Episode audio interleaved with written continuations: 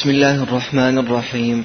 الحمد لله رب العالمين والصلاة والسلام على أشرف الأنبياء والمرسلين نبينا محمد وعلى آله وصحبه أجمعين.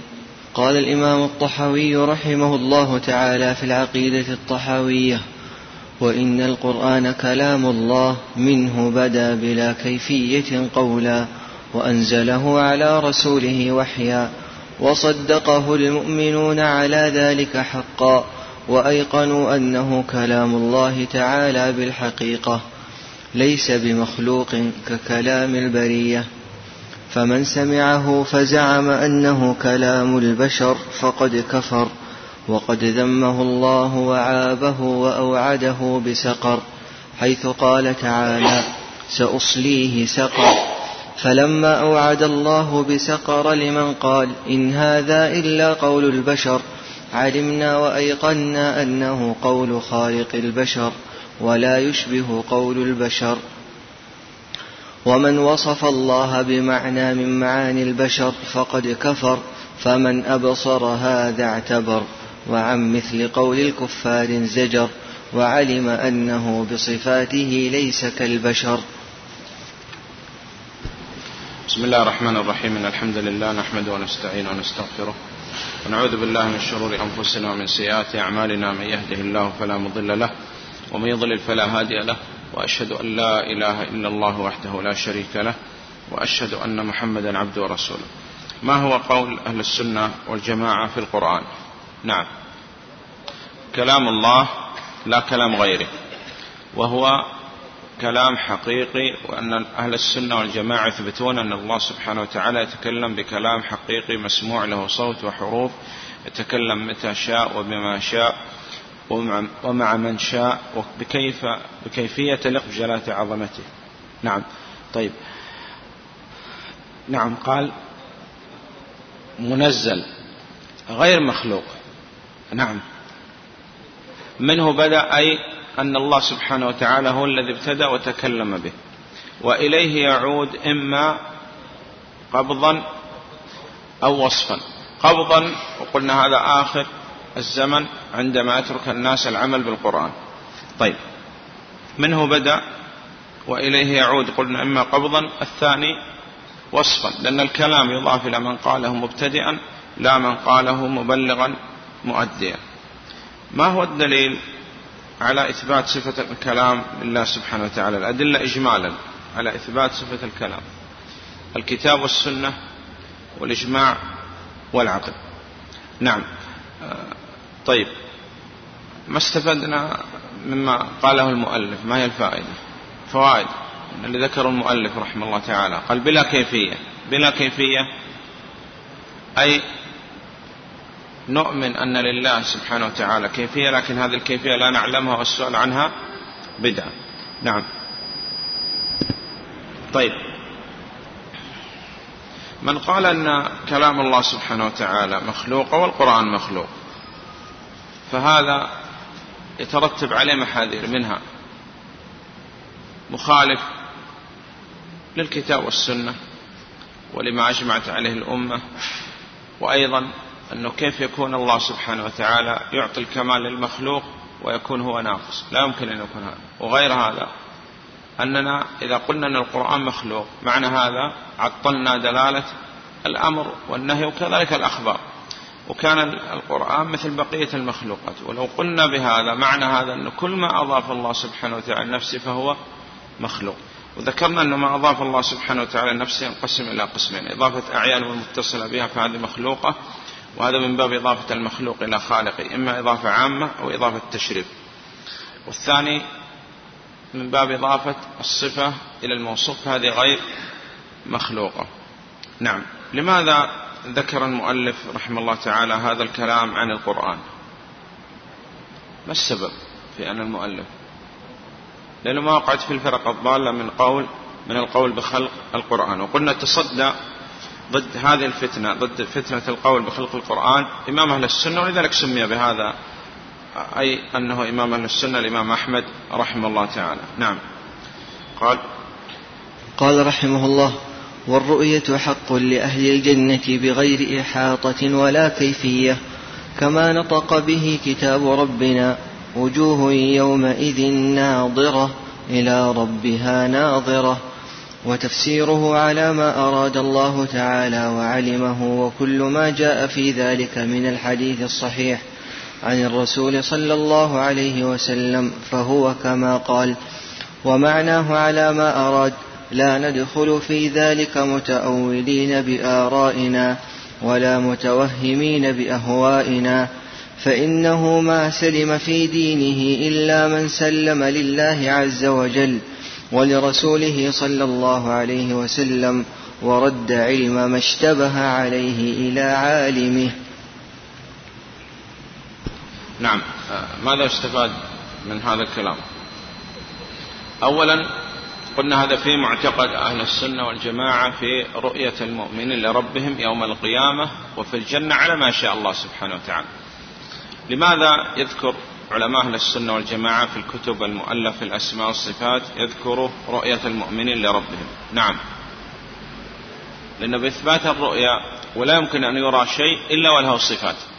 وفي الغالب أن من ينكر الصفات يؤدي هذا إلى إنكار الرؤيا. طيب. غير هذا ما هي أدلة الرؤية إجمالا الكتاب والسنة واجماع الأمة؟ طيب أدلة الكتاب قلنا ذكر منها شيخ الإسلام أربع أدلة وأضفنا إليها ثلاثة فكان المجموع سبعة أدلة مع أن هناك غيرها كلا فمن كان يرجو لقاء ربه وغيره من الأدلة. طيب ما هي الأدلة السبعة؟ الدليل الأول وجوه يومئذ ناظرة أي من النظارة والحسن وقلنا هيئت لرؤية ربها. نعم. إلى وقلنا هنا النظر معدى بإلى ولا بد أن يكون برؤية العيان. طيب. وجوه يومئذ ناظرة إلى ربها ناظرة وهذا ظاهر الآية. نعم. إثبات الرؤية. الدليل الثاني. على الأرائك ينظرون. الدليل الثالث. للذين أحسنوا الحسنى وزيادة وقلنا فسر الزيادة النبي عليه الصلاة والسلام. الدليل الرابع من القرآن. لهم ما يشاءون فيها ولدينا مزيد. ونضيف لهذه الأدلة لن تراني وقلنا أن موسى عليه الصلاة والسلام لم يسأل عن شيء محرم أو لا يجوز أو أن موسى عليه الصلاة والسلام سأل عن شيء يتطلع عليه المسلم وتشوق إليه كما دعا النبي صلى الله عليه وسلم. لذة النظر إلى وجهك.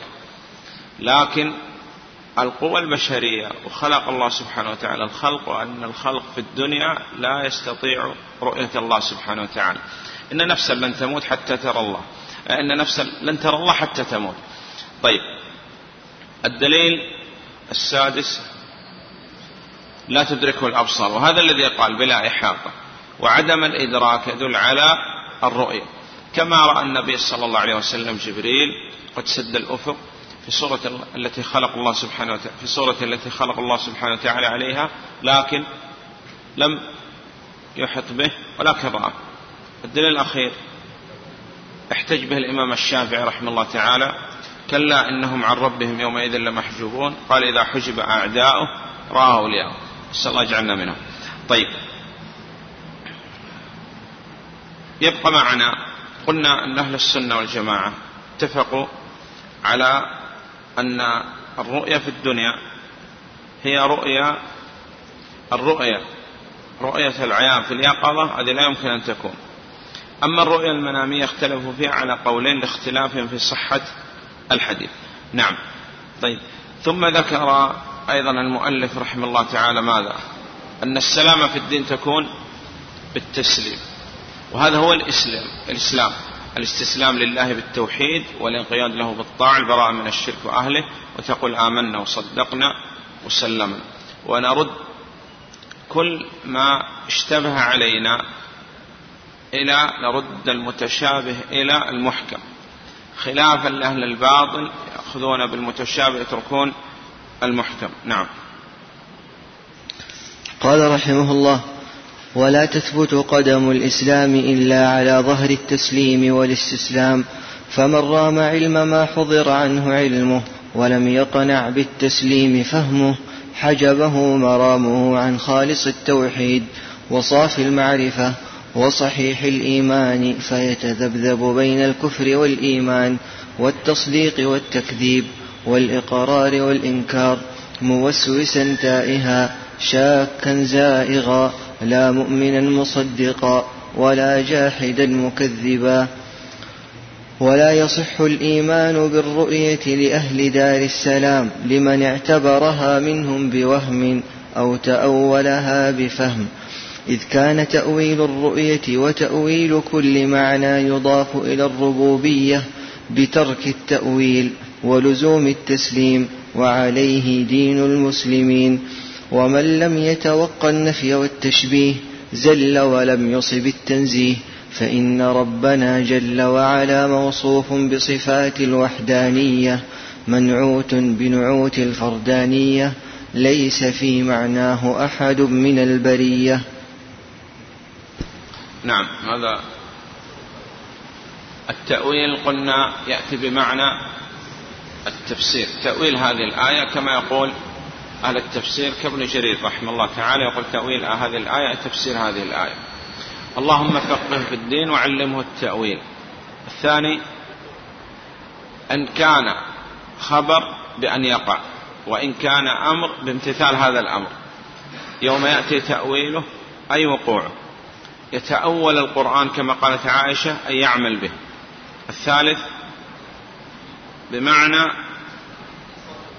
صرف اللفظ عن ظاهره وهو إما صحيح مقبول أو فاسد مردود. وقلنا إذا كان فاسد مردود الأولى أن نسميه تحريف لا تأويل لأمور. أن هذا الذي جاء في القرآن وأقرب للعدل وتنفير وأن التأويل ليس كله مذموم. غير هذا. نعم. نعم. أن الواجب على المؤمن الرضا والتسليم وبهذا يكون على طريقة أهل السنة. أخذنا أن كل من انتسب إلى الإسلام لابد أن يثبت لله سبحانه وتعالى العلو في الصفات وينزه الله عن كل نقص وعيب لكن ظل في هذا أي في باب التنزيه ثلاث فرق قلنا. لا. فرقتين الفرقة الأولى المعطلة قالوا لا يمكن أن ننزه الله سبحانه وتعالى إلا بنفي الصفات. إذا اعتقدوا أولا تنزيه الله سبحانه وتعالى وأدام هذا إلى التعطيل. أما الممثلة قالوا لا يمكن أن يكون تنزيه إلا بأن نثبت لله صفات مماثلة لصفات المخلوقين. وبهذا ظلوا نسأل الله السلامة العافية وأهل السنة والجماعة توسطوا وأثبتوا مع التنزيه. ولذلك قال زل ولم يصب التنزيه. فالمعطل هو في الحقيقة. قبل أن يعطل مثل وأدى هذا التمثيل إلى نفي الصفات. والممثل عندما مثل هو في الحقيقة عطل الله سبحانه وتعالى عن الصفة اللائقة به. نعم. ومثل بصفات المخلوقين. نعم.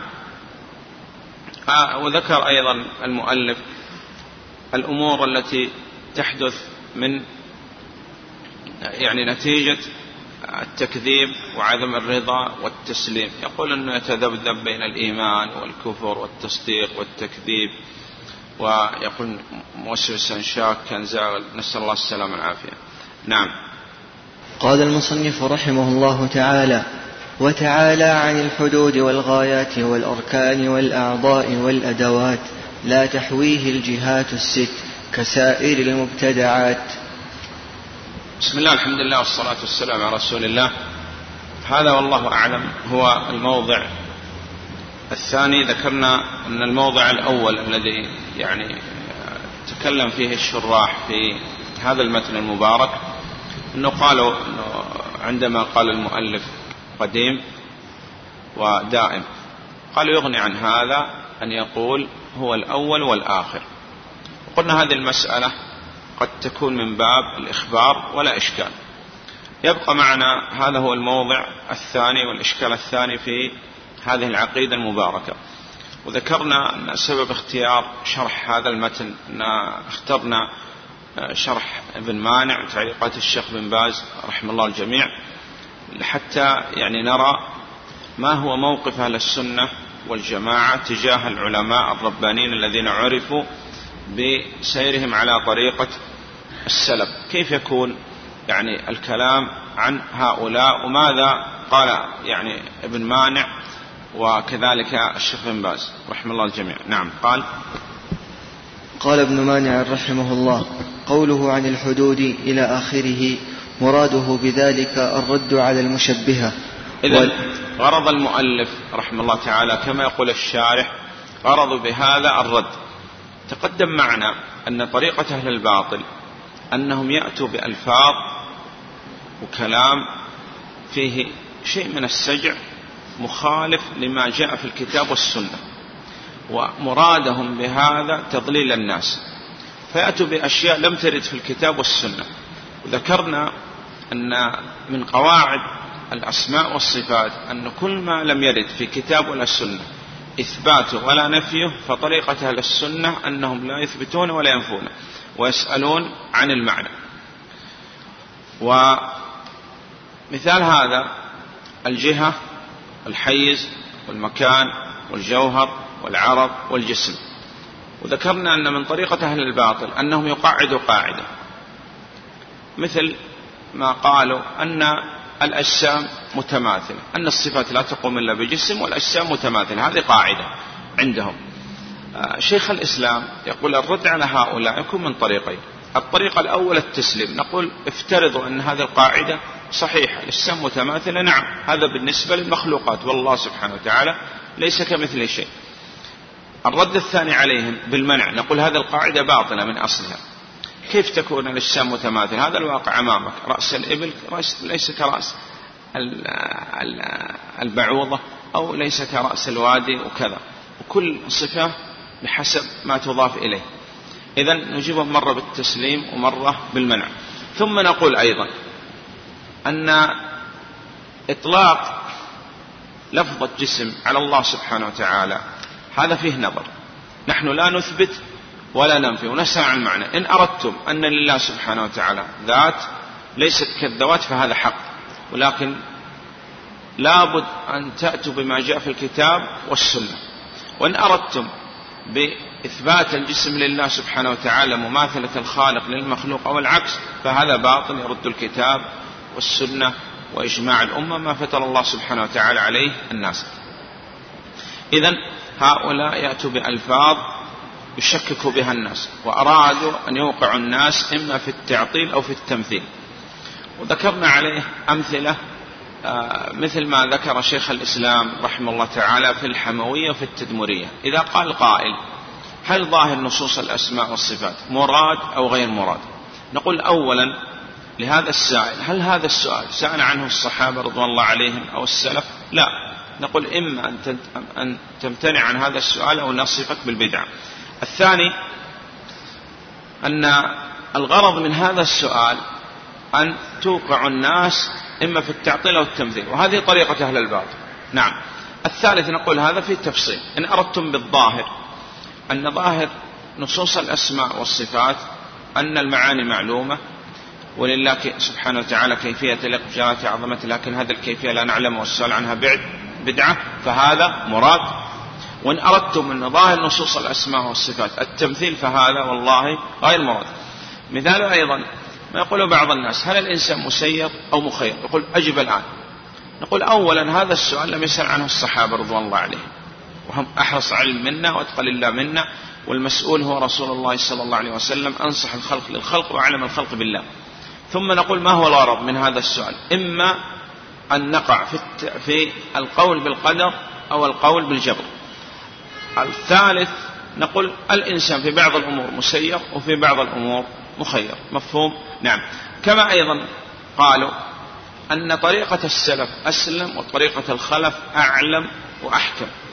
وقلنا الرد على هذه العبارة أن شيخ الإسلام كما ذكر في الحموية أنه قال أن هذه اللفظة المقالة قالها بعض الأغبياء وهذا استعمال الغلظة في موضعه لأنه ما يمكن أن يكون عاقل يقول أنه مذهب السلف أسلم ولا يمكن تكون سلامة إلا بعلم وحكمة. وإذا أردنا أن نصحح العبارة نقول مذهب السلف أسلم.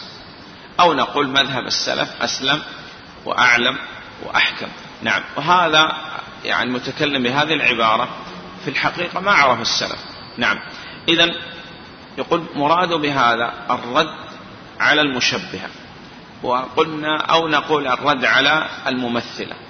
إذا المؤلف رحمه الله تعالى أراد أن يرد على هؤلاء بالعبارات التي يأتوا بها ويشكك بها الناس وقلنا يسلك أهل الباطل. طريق أنهم يأتوا بألفاظ لم ترد في الكتاب والسنة يضلل بها الناس. مشتبهة مجملة. نعم. وأحيانا يكون فيها شيء من السجع كما قالوا أن طريقة السلف أسلم وطريقة الخلف أعلم وأحكم. نعم. ولهذا قال الشارح أن هذه الكلمات مجملة مبهمة. ليست من الألفاظ المتعارف عليها أو ليست مما جاء في الكتاب والسنة. وقلنا هذه ميزة. ميزت كتب شيخ الإسلام عن كتب غيره أنه يختار كل ما جاء في الكتاب والسنة. وإن استطعت لا تتكلم إلا بالكتاب والسنة فافعل. نعم. وهذا يعني ليس معناه يعني الكلام من الشارح أو من الشيخ بن باز رحمه الله تعالى. ليس معناه السكوت عن الخطأ أو أن المؤلف ليس معصوم. لا لكن هم نظروا إلى معتقد هذا الرجل وما عليه في هذه العقيدة سواء كان في هذا الموضع أو في غيره من المواضع. ثم نظروا في هذا وقالوا أنه إما أن يكون هذا الكلام قد أدخلوا بعض بعض الناس في هذه العقيدة. وأنه هذا ليس من كلام الطحاوي معروف عن الطحاوي رحمه الله تعالى كما مر معنا وكما سيأتي أنه ينتقي نصوص الكتاب والسنة ويجعلها في هذه العقيدة المباركة. وقالوا أن هذا لعله أدخل في العقيدة. أو أن نعتبر أن هذا الكلام مجمل ومبهم ويفسر بقية كلام الإمام الطحاوي رحمه الله تعالى. وهذا فيه موقف أهل السنة والجماعة تجاه العلماء إذا بدر منهم شيء. ولذلك ألف شيخ الإسلام رحمه الله تعالى رفع الملام عن أئمة الأعلام. وهذا يبين للطلاب يعني ما هو موقف موقفنا تجاه ما ورد عن بعض العلماء من الزلات أو من بعض المسائل. ماذا نصنع؟ نعم. قال قال ولكن قال ابن مانع رحمه الله تعالى. نعم. قال ولكن هذه الكلمات مجملة مبهمة وليست من الألفاظ المتعارفة عند أهل السنة والجماعة والرد عليهم بنصوص الكتاب والسنة أحق وأولى من ذكر ألفاظ توهم خلاف الصواب. ففي قوله تعالى ليس كمثله شيء وهو السميع البصير رد على المشبهة والمعطلة. فلا ينبغي لطالب الحق الالتفات إلى مثل هذه الألفاظ ولا التعويل عليها فإن الله سبحانه موصوف بصفات الكمال منعوت بنعوت العظمة والجلال فهو سبحانه فوق مخلوقاته مستو على عرشه المجيد بذاته بائن من خلقه ينزل كل ليلة إلى السماء الدنيا ويأتي يوم القيامة وكل ذلك على حقيقته ولا نؤوله. كما لا نؤول اليد بالقدرة والنزول بنزول أمره وغير ذلك من الصفات بل نثبت ذلك إثبات وجود لا إثبات تكييف. وما كان أغنى الإمام المصنف عن مثل هذه الكلمات المجملة الموهمة المخترعة ولو قيل إنها مدسوسة عليه وليست من كلامه لم يكن ذلك عندي ببعيد إحسانا للظن بهذا الإمام. وعلى كل حال فالباطل مردود على قائله كائنا من كان. ومن قرأ ترجمة المصنف الطحاوي لا سيما في لسان الميزان عرف أنه من أكابر العلماء وأعاظم الرجال. وهذا هو الذي حملنا على إحسان الظن فيه في كثير من المواضع التي فيها مجال لناقد. قال الشيخ عبد العزيز بن باز رحمه الله تعالى قوله تعالى عن الحدود والغايات والأركان والأعضاء والأدوات والجهات الست كسائر المبتدعات. قال رحمه الله هذا كلام فيه إجمال. قد يستغله أهل التأويل والإلحاد في أسماء الله وصفاته وليس لهم بذلك حجة لأن مراده رحمه الله تنزيه الباري سبحانه عن مشابهة المخلوقات لكنه أتى بعبارة مجملة تحتاج إلى تفصيل حتى يزول الاشتباه فمراده بالحدود يعني التي يعلمها البشر فهو سبحانه لا يعلم حدوده إلا هو سبحانه لأن الخلق لا يحيطون به علما. كما قال عز وجل في سورة طه يعلم ما بين أيديهم وما خلفهم ولا يحيطون به علما. ومن قال من السلف بإثبات الحد في الاستواء أو غيره فمراده حد يعلمه الله سبحانه ولا يعلمه العباد. وأما الغايات والأركان والأعضاء والأدوات فمراده رحمه الله تنزيهه عن مشابهة المخلوقات في حكمته وصفاته الذاتية من الوجه واليد والقدم ونحو ذلك. فهو سبحانه موصوف بذلك لكن ليست صفاته مثل صفات الخلق ولا يعلم كيفيتها إلا هو سبحانه. وأهل البدع يطلقون مثل هذه الألفاظ لينفوا بها الصفات بغير الألفاظ التي تكلم الله بها وأثبتها لنفسه حتى لا يفتضحوا وحتى لا يشنع عليهم أهل الحق. والمؤلف الطحاوي رحمه الله لم يقصد هذا المقصد لكونه من أهل السنة المثبتين لصفات الله وكلامه في هذه العقيدة يفسر بعضه بعضا ويصدق بعضه بعضا ويفسر مشتبهه بمحكمه.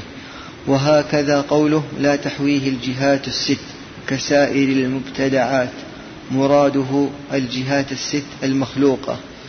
وليس مراده نفي علو الله واستوائه على عرشه لأن ذلك ليس داخلا في الجهات الست بل هو فوق العالم ومحيط به. وقد فطر الله عباده على الإيمان بعلوه سبحانه وأنه في جهة العلو وأجمع أهل السنة والجماعة من أصحاب النبي صلى الله عليه وعلى آله وسلم وأتباعهم بإحسان على ذلك. والأدلة من الكتاب والسنة الصحيحة المتواترة كلها تدل على أنه في العلو تدل على أنه في العلو سبحانه. فتنبه لهذا الأمر العظيم. أيها القارئ الكريم واعلم أنه الحق وما سواه باطل والله ولي التوفيق. قال وتعالى أي أراد بهذا الكلام تنزيه الله سبحانه وتعالى عن كل نقص وعيب. نقول إما أن نأتي بما جاء في الكتاب والسنة ليس كمثله شيء السميع البصير. أو نقول أنه المؤلف رحمه الله تعالى الرد أراد الرد على هؤلاء بالكلام الذي قالوه. عن الحدود ذكرنا هذه المسألة أن أن هناك من يقول أن هل لله حد أو غاية أو هل صفات الله سبحانه وتعالى كصفات المخلوقين؟ لا تحوي الجهات الست. وقلنا أنه يسأل بعض أهل الباطل يقول هل تثبتون لله الجهة؟ نقول هذه اللفظة لم ترد في كتاب والسنة ونحن لا نثبتها ولا ننفيها ونسأل عن المعنى. إن أردتم بالجهة إثبات العلو لله سبحانه وتعالى وجه اللائق به فهذا حق. ولكن لا يمكن أن نقول بإثبات الجهة أو بنفي الجهة. نقول نقول بإثبات العلو كما ورد هذا في الكتاب والسنة أجمعت عليه الأمة.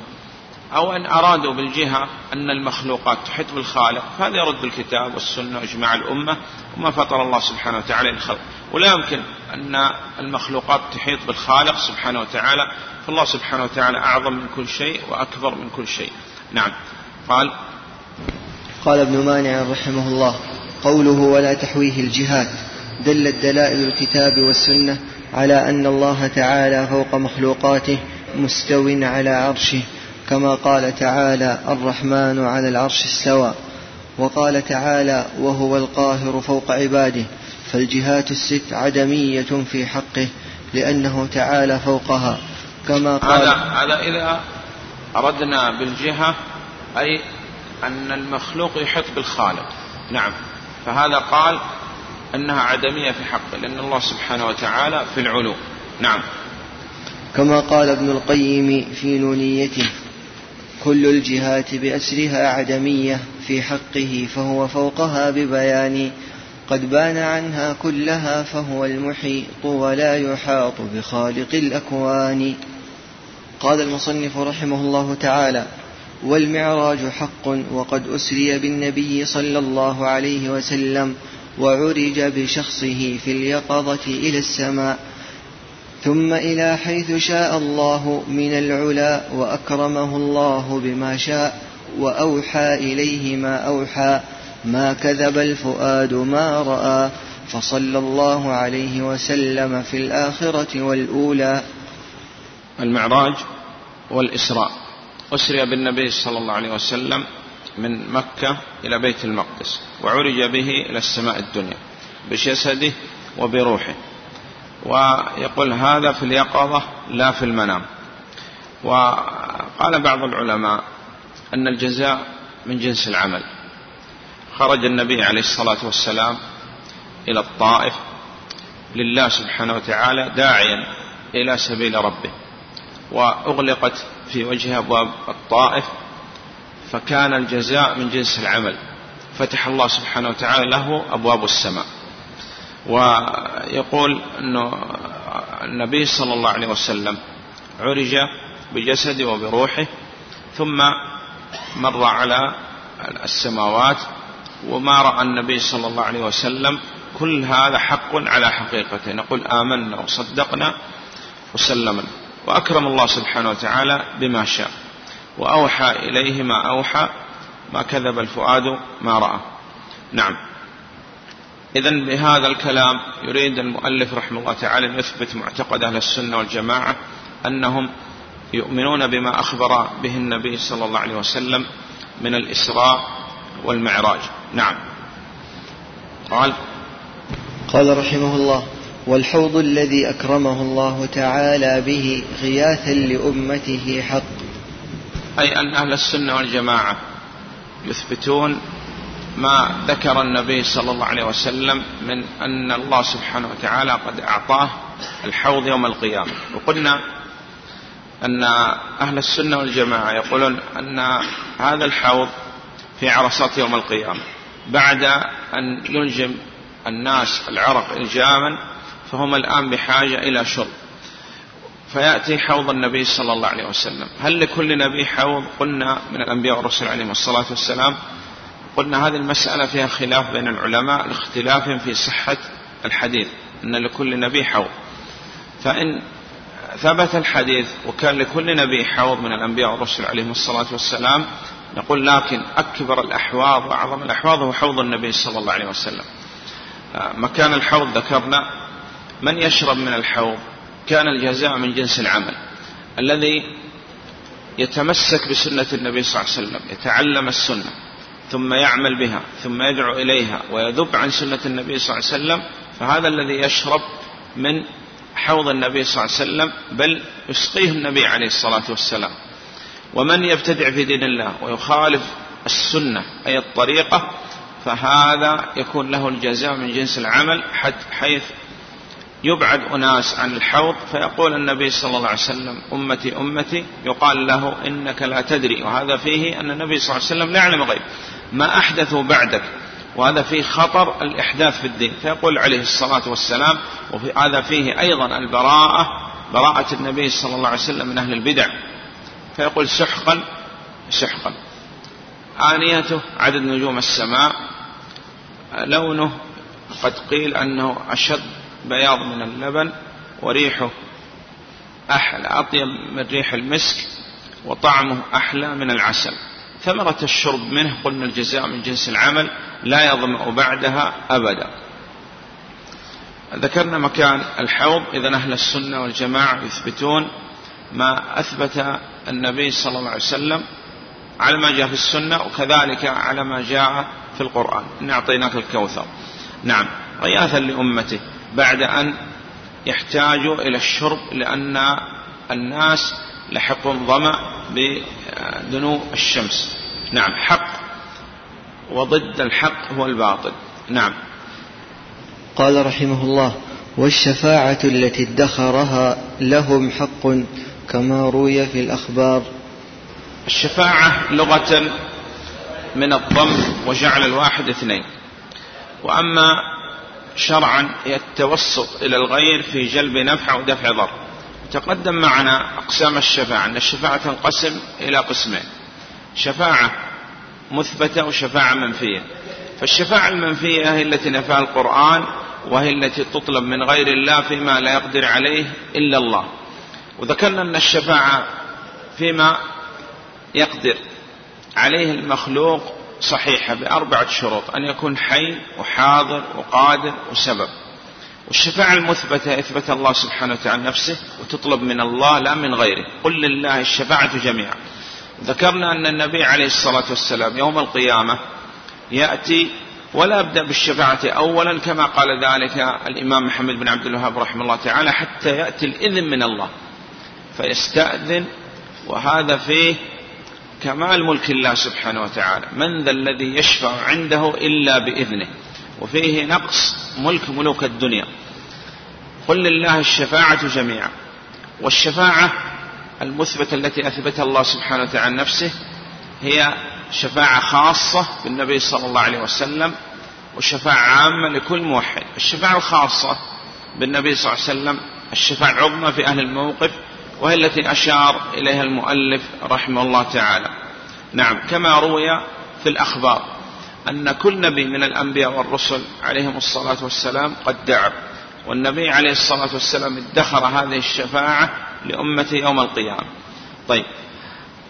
وقال أبو هريرة رضي الله عنه للنبي عليه الصلاة والسلام من أسعد الناس بشفاعتك؟ قال من قال لا إله إلا الله خالصا من قلبه. وهذه الشفاعة لا تكون إلا لأهل الإخلاص والتوحيد كما ذكر ذلك الإمام محمد بن عبد الوهاب رحمه الله تعالى وغيره من الأئمة. الشفاعة العظمى في أهل الموقف أن الله سبحانه وتعالى يقضي بين الخلائق بعد أن يتراجع عنها الأنبياء. آدم عليه الصلاة والسلام ثم نوح ثم إبراهيم ثم موسى ثم عيسى عليهم الصلاة والسلام. وقلنا أن عيسى عليه الصلاة والسلام لم يذكر شيء. نعم.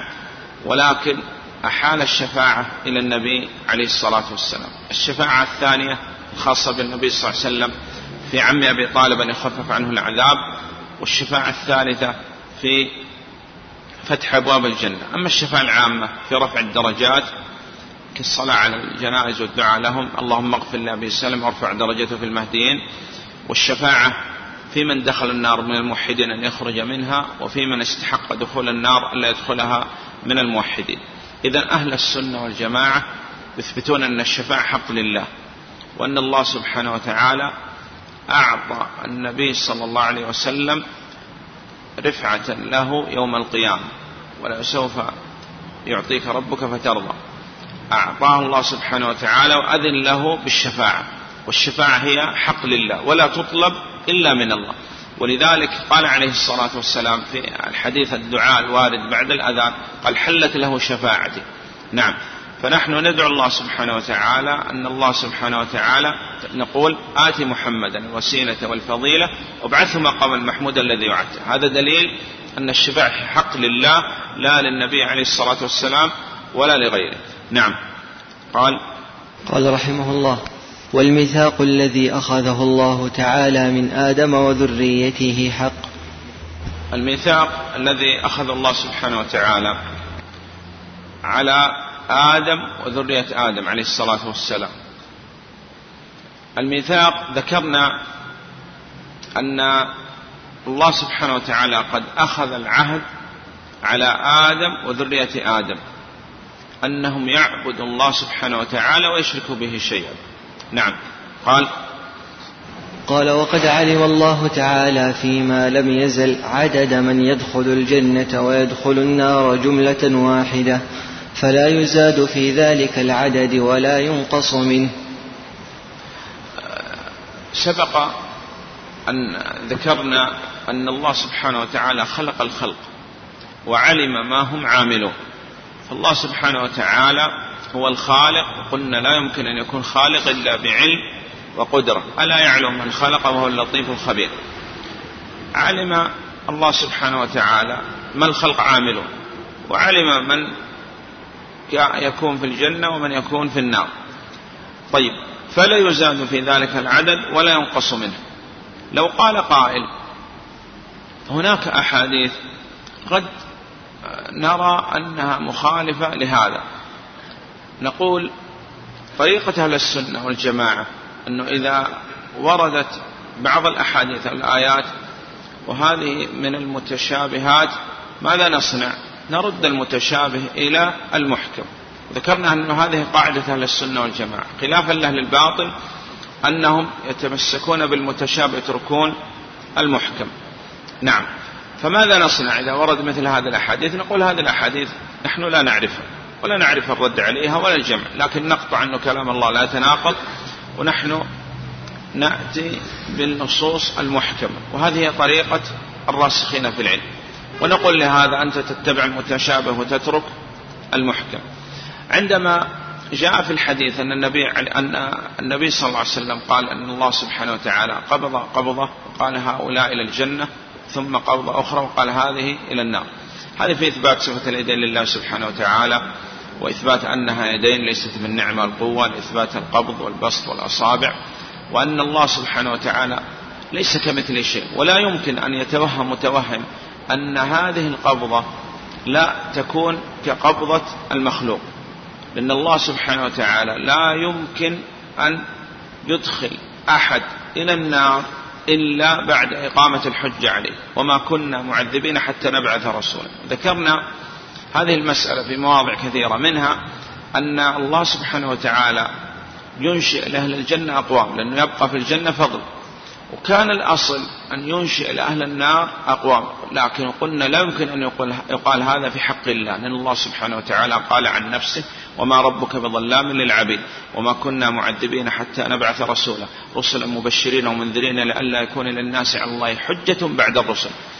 والله سبحانه وتعالى وعلى النار أن تملأ فأضع فيها الجبار قدمه وفي رواية رجله. نعم.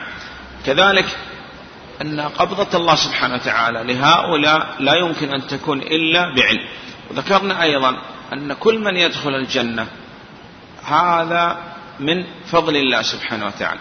وكل من يدخل النار فقد دخل بالعدل. وقلنا هذا فيها أن الدين الإسلامي دين عدل لا دين مساواة كما يذكر البعض. علم الله سبحانه وتعالى قلنا حتى أن الله سبحانه وتعالى يعلم الذي لم يقع. إذا وقع كيف يقع؟ نعم. فلا يزاد ولا ينقص. نعم. قال رحمه الله وكذلك أفعالهم فيما علم منهم أن يفعلوه. نعم هذه مرتبة من مراتب القضاء والقدر. ذكرنا أن مراتب القضاء والقدر أربع علم وكتابة ومشيئة وخلق وأن العبد مخلوق وأعماله تابعة له فهي مخلوقة مثله. وقد ظل القدرية حيث قالوا أن العبد هو الذي يخلق أفعاله وكاستحق بهذا أن يكون مجوس, مجوس هذه الأمة. بل ذكرنا أنهم في هذا الباب أشد من المجوس. نعم لأنه جعلوا كل مخلوق هو خالق مع الله. نعم وكل ميسر لما خلق له. وذكرنا هذه المسألة أن أهل السنة والجماعة يجمعون بين الشرع والقدر. وأنه لا بد على العبد أن يحسن الظن في ربه وأن يتعاطى الأعمال الصالحة فأما من أعطى واتقى وصدق بالحسنى فسنيسره لليسرى. إذا الجزاء من جنس العمل. وهذا الذي أجاب به النبي عليه الصلاة والسلام عندما استشكل الصحابة رضوان الله عليهم هذه المسألة فقال اعملوا فكل ميسر لما خلق له. وذكرنا أن المؤلف رحمه الله تعالى يأتي بالنصوص الواردة من الكتاب والسنة وهذا الذي رجح أنه عندما قال وتعالى عن الحدود وكذا قالوا أن هذا ليست من عادة المؤلف رحمه الله تعالى ولو قيل أنها أدخلت في هذه العقيدة لكان له وجه. نعم. قال رحمه الله وكل ميسر لما خلق له والأعمال بالخواتيم. والأعمال بالخواتيم ولذلك قال عليه الصلاة والسلام من كان آخر كلامه لا إله إلا الله لم يبق بينه وبين الجنة إلا الموت. والأعمال بالخواتيم وهذا فيه التنبيه لأنه قد يعمل الإنسان الأعمال الصالحة ثم يقتر بهذا. وذكرنا أن الشيطان يحرص على هذا وأنه يأتي بالوساوس ويلبس على بعض الناس بعد أن يأتي بالأعمال الصالحة. أيود أحدكم أن تكون له جنة من نخيل وأعناب؟ هذه الآية تفسير هذه الآية أن الإنسان قد يعمل أعمال صالحة.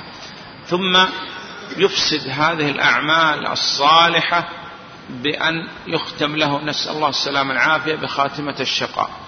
وكذلك العكس قد يعمل الإنسان أعمال ثم قبل أن يغلق عليه باب التوبة يتوب إلى الله سبحانه وتعالى فيتوب الله سبحانه وتعالى عليه. وهذا يوجب على العبد الخوف والرجاء. نعم. والأعمال بالخواتيم. نعم. قال رحمه الله والسعيد من سعد بقضاء الله والشقي من شقي بقضاء الله. نعم وهذا فيه تحقيق الإيمان بالقضاء والقدر لكن ذكرنا الفرق بين القضاء الشرعي والقضاء الكوني. السعيد من سعد بقضاء الله ولكن سعد بفضل الله سبحانه وتعالى والشقي أقيمت عليه الحجة وكانت العقوبة له ليست عن ظلم بل كانت بعد إقامة الحجة عليه وما كنا معذبين حتى نبعث رسولا. نعم. قال رحمه الله وأصل القدر سر الله تعالى في خلقه لم يطلع على ذلك ملك مقرب ولا نبي مرسل. نعم. أن أصل القضاء والقدر والإيمان بالقضاء والقدر ركن من أركان الإيمان. وأن هذا ما قدر الله سبحانه وتعالى ومقادير الخلائق لا يعلمها إلا الله سبحانه وتعالى. لم يطلع على ذلك لا ملك مقرب ولا نبي مرسل من الأنبياء والرسل عليهم الصلاة والسلام. فما الواجب؟ قال الواجب قال رحمه الله والتعمق والنظر في ذلك ذريعة الخذلان وسلم الحرمان ودرجة الطغيان. لأن أول البدع ظهورا بدعة القدرية وكذلك الخوارج. ثم معرفة الشيطان بما تؤول إليه البدعة ولو حسن قصد الفاعل. أنه أول ما بدأت البدع ظهورا كانت البدع يعني في أول الظهور لم تكن بهذا الأمر ولم يكن توسع. ثم ما تكلم أحد في تلك الأيام عن الذات الإلهية. ثم تطاول الناس بعد بدعة القدرية وبدعة الخوارج. تطاول الناس وعظمت البدعة حتى جاء من يتكلم في ذات الله ممن يدعي الإسلام. نعم. قال التعمق والنظر ذريعة الخذلان. ماذا نصنع؟ نجمع بين الشرع والقدر وهذه طريقة أهل السنة ودرجة الطغيان. نعم. ثم قال محذرا من سلوك هذا الطريق. إما طريق القدرية أو طريق الجبرية. قال قال فالحذر كل الحذر من ذلك نظرا وفكرا ووسوسة فإن الله تعالى طوى علم القدر عن أنامه ونهاهم عن مرامه كما قال تعالى في كتابه لا يسأل عما يفعل وهم يسألون. فمن سأل لم فعل فقد رد حكم الكتاب ومن رد حكم الكتاب كان من الكافرين. ذكرنا أن من أنكر القضاء والقدر فهو كافر والأدلة عليه وذكر الإمام محمد بن عبد الوهاب رحمه الله تعالى باب كامل في آه، ما جاء في منكر القدر أي كفر منكر القدر وهو كفر أكبر لأنه أنكر نكر ركن من أركان الإيمان. ذكرنا مراتب القضاء والقدر نعم قال قال رحمه الله فهذا جملة ما يحتاج إليه من هو منور قلبه من أولياء الله تعالى وهي درجة الراسخين في العلم لأن العلم علمان علم في الخلق موجود وعلم في الخلق مفقود فإنكار العلم الموجود كفر وادعاء العلم المفقود كفر. ولا يثبت الإيمان إلا بقبول العلم الموجود وترك العلم المفقود. هذا أي المشار إليه مما سبق من كلام أو على ما يأتي. ما يحتاج إليه من جعل الله سبحانه وتعالى في قلبه نور. من أولياء من أولياء الله من أولياء الله. تقدم معنا أن أولياء الله سبحانه وتعالى هم الذين ذكرهم الله سبحانه وتعالى في قوله ألا إن أولياء الله لا خوف عليهم ولا هم يحزنون الذين آمنوا وكانوا يتقون. يعني جمعوا بين الإيمان والتقوى. ولهذا قال شيخ الإسلام من كان مؤمنا تقيا كان لله وليا. وأولياء الله يؤمنون بكل ما جاء عن الله سبحانه وتعالى. قلنا من كان مؤمنا آمن واتقى. من كان مؤمنا تقيا كان الله وليا. درجة الراسخين في العلم لأن الراسخين في العلم يقولون آمنا به كل من عند ربنا. يردون المتشابه إلى المحكم خلافا لأهل الباطل أنهم يتبعوا المتشابه يتركون المحكم. والعلم قال إما علم في خلق موجود أو في, في الخلق مفقود. الذي مفقود هو علم الغيب. وذكر الإمام محمد بن عبد الوهاب رحمه الله تعالى في الأصول الثلاثة أن كل من ادعى علم الغيب فهو طاغوت. أنه لا يمكن وأن هذا حق لله سبحانه وتعالى والنبي صلى الله عليه وسلم وجبريل وكل الخلق لا يعلمون الغيب قل لا يعلم من في السماوات والأرض الغيبة إلا الله ومن ادعى علم الغيب فهو كاذب فيما ادعى كافر وكل من صدق فهو كافر مثله. ولا يمكن إنكار هذا العلم الذي علمنا الله سبحانه وتعالى إياه. ولا يمكن إنكار علم أي يعني هل يمكن ادعاء لأحد أن يدعي علم الغيب؟ لا يمكن. إذا ادعى فهو كاذب وكافر. ولا يثبت الإيمان إلا بقبول العلم الموجود الذي علمنا الله سبحانه وتعالى والذي جاءت به الأنبياء والرسل عليهم الصلاة والسلام وترك طلب العلم المفقود. نعم. والله أعلم. وصلى الله على محمد وآله وصحبه وسلم. ماذا أخذنا؟ نعم. المؤلف رحمه الله تعالى ذكر أمور في القضاء والقدر. نعم منها أن سر الله سبحانه وتعالى في خلقه وأن الله سبحانه وتعالى استأثر بهذا العلم. نعم ولم يطلع على هذا أحد لا ملك ولا نبي وغيره. نعم. ولا نسأل لما فعل كذا لأن الله سبحانه وتعالى قال لا يسأل عما يفعل وهم يسألون.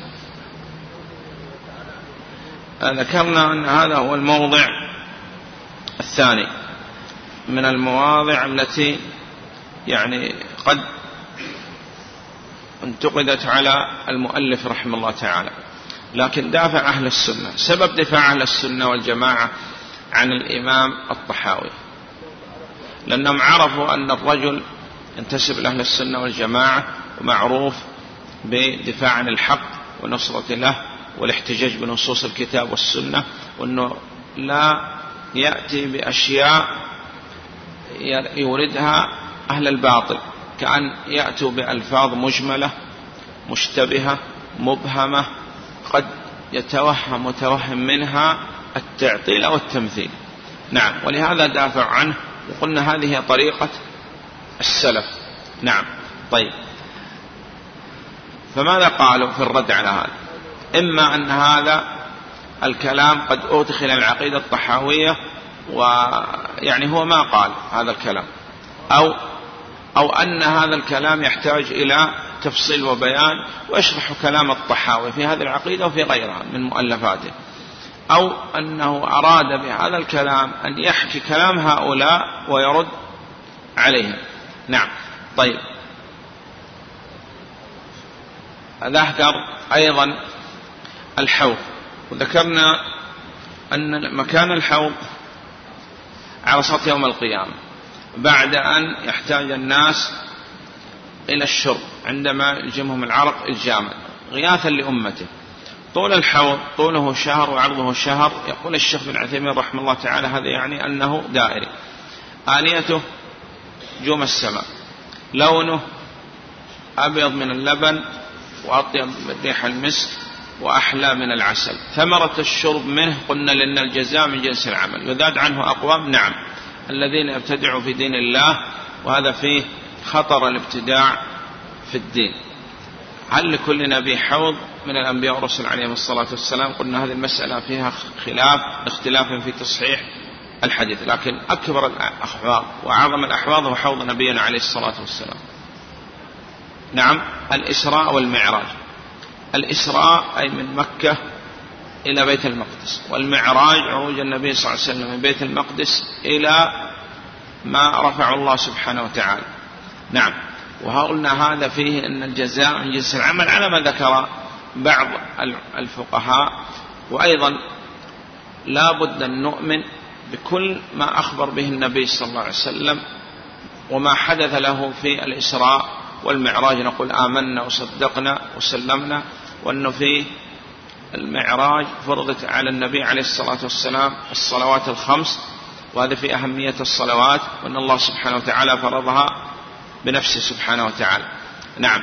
وفيه أيضا أن النبي عليه الصلاة والسلام كلم الله سبحانه وتعالى وفيه أيضا يعني ما ذكرنا فيما تقدم أنه لم يعترض أحد من الصحابة رضوان الله عليهم يقول كيف أن النبي عليه الصلاة والسلام يصلي بالأنبياء عليهم الصلاة والسلام في المسجد الأقصى ثم يرى الأنبياء في السماوات لأنه هذا من أمر الغيب آمنا وصدقنا وسلمنا. نعم. الشفاعة. ذكرنا أن أهل السنة والجماعة يثبتون الشفاعة العظمى للنبي عليه الصلاة والسلام لكن النبي عليه الصلاة والسلام لا يبدأ بالشفاعة أولا حتى يأتي الإذن من الله وهذا فيه أن الشفاعة حق لله ولا تطلب إلا من الله. نعم.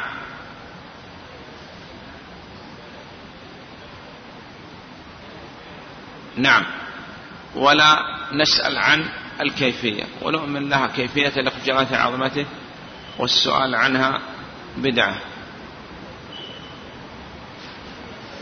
الميثاق الذي أخذ الله سبحانه وتعالى على آدم وذرية آدم عليه الصلاة والسلام. نعم أن نعبد الله ولا نشرك به شيئا. نعم. قال نعم. أن العلم علم علمنا الله سبحانه وتعالى. ولا بد أن نتعلم هذا العلم ونثبت كل ما أثبت الله سبحانه وتعالى لنفسه ونفرد الله سبحانه وتعالى بأنواع التوحيد الثلاثة. وعندنا علم مفقود. ولا يمكن لأحد أن يعلم وكل من ادعى علم هذا العلم فهو كاذب وكافر. نعم. وهذا فيه الإيمان بالغيب غير هذا. نعم. أولياء الله. نعم أولياء الله من كان مؤمنا تقيا كان الله وليا. إذا لابد أن يكون عند الأولياء الإيمان والتصديق للتكذيب. نعم.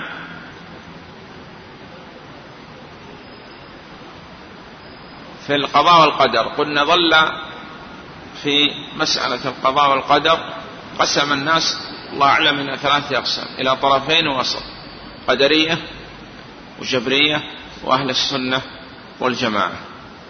نعم. نعم. وقلنا أن الخالق لا يمكن يكون خالق إلا بعلم وقدرة.